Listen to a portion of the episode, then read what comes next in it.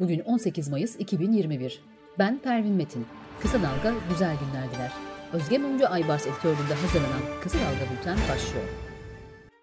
İçişleri Bakanı Süleyman Soylu, organize suç örgütü lideri Sedat Peker'in kendisi hakkındaki iddialarının araştırılması için Ankara Cumhuriyet Savcılığına başvurdu. Soylu ayrıca Peker hakkında hakaret ve iftira iddiasıyla suç duyurusunda bulundu. Soylu, Peker'le beraber hareket edenlerin tüm iletişim ve irtibatlarının tespit edilmesi, maddi gerçeğin ortaya çıkarılmasını istedi.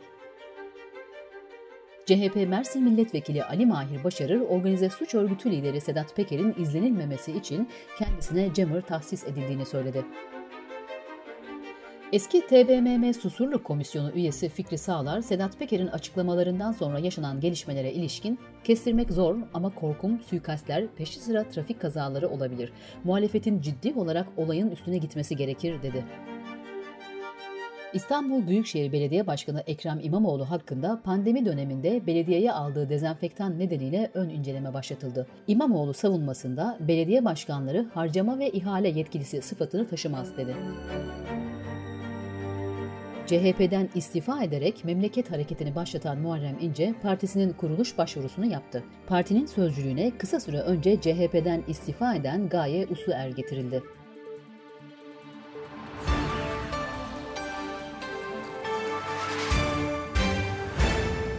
HDP İstanbul Milletvekili Züleyha Gülüm, zorla kaybetme iddialarına ilişkin gerçeklerin ortaya çıkarılması, faillerin cezalandırılması ve kaybetme olaylarının önlenmesi için meclis araştırması istedi. Birleşik Arap Emirlikleri'ne transit edilmek üzere İskenderun Limakport limanına gelen ve bina taşı taşıdığı belirtilen 17 konteynerda yapılan aramada 11 konteyner içerisinde 1072,6 kilogram kaptagon cinsi uyuşturucu hap ele geçirildi. İçişleri Bakanı Süleyman Soylu Twitter hesabından yaptığı paylaşımda Suriye açıklarında 1,5 tonun üzerinde esrar ele geçirildiğini açıkladı. CHP Genel Başkan Yardımcısı Gamze Akkuş İlgezdi, Rütü'nün 1 Ocak 2014-31 Aralık 2020 tarihleri arasında toplam 11.220 karara imza attığını belirterek bunların %72'sinde medya kuruluşlarına ceza kesti dedi. Covid-19 haberleriyle devam ediyoruz. Tam kapanma ve kısıtlamanın bitmesinin ardından Türkiye'nin birçok kentinde cadde ve sokaklarda olduğu AVM'ler önünde kuyruklar oluştu. Almanya'da aşılama hız kazanırken aşının etkisine dair tartışmalarda alevlendi. Uzmanlara göre iki doza rağmen aşının etkisi azalacak ve sonbahardan itibaren aşı tazelemek gerekecek. Yeditepe Üniversitesi Tıp Fakültesi öğretim üyesi Doktor Seha Aktuman, daha önce tomografiye ikna edilemeyen sigara içicilerinin koronavirüs nedeniyle tomografi çekilmek zorunda kalmaları akciğer kanserini erken evrede yakalama fırsatı doğurdu. Bu durumda tedavi şansını artırdı dedi. Sırada ekonomi haberleri var. İzmir Alsancak'ta işlettikleri barın girişine açmak zorundayız yazılı dev bir pankart asan bar esnafı artık dayanacak gücümüz kalmadı dedi. İzmirli kafe ve bar işletmecileri seslerini duyurmak için cuma günü Ankara'ya gideceklerini söyledi. Türkiye İstatistik Kurumu verilerine göre ne eğitimde ne de işte olan gençlerin oranı 2020'de %28.3'e yükselirken istihdam oranı da %29.2'ye geriledi.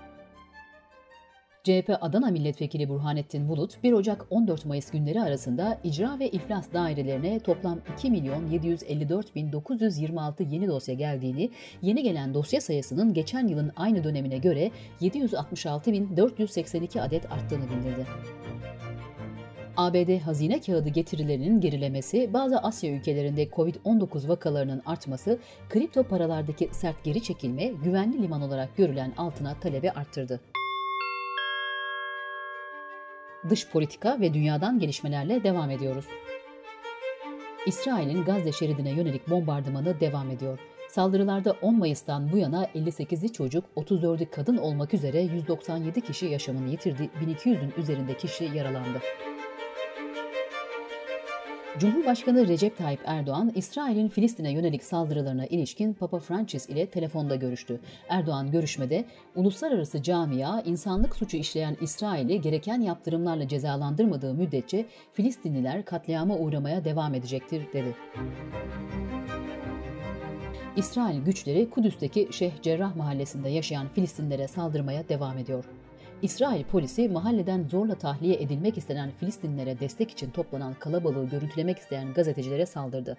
İsrail polisinin uyarılarına karşılık veren bir gazeteci ise gözaltına alındı. Ünlü model Bella Hadid, İsrail'e tepki göstermek ve Filistin halkına destek vermek için sokağa çıktı. Hadid, bu İsrail'in sömürgeciliği, etnik temizliği, askeri işgali ve Filistin halkına yönelik yıllardır süren ırkçılığı ifadesini kullandı. İsrail, Hadid'i kınayıp yazıklar olsun açıklaması yaptı. Alman Dış İstihbaratı BND kapalı kutu imajından sıyrılma ve dışa açılma stratejisinde yeni bir adım atarak Instagram'da hesap açtı. Teşkilat genç yeteneklere ulaşabilmeyi hedefliyor.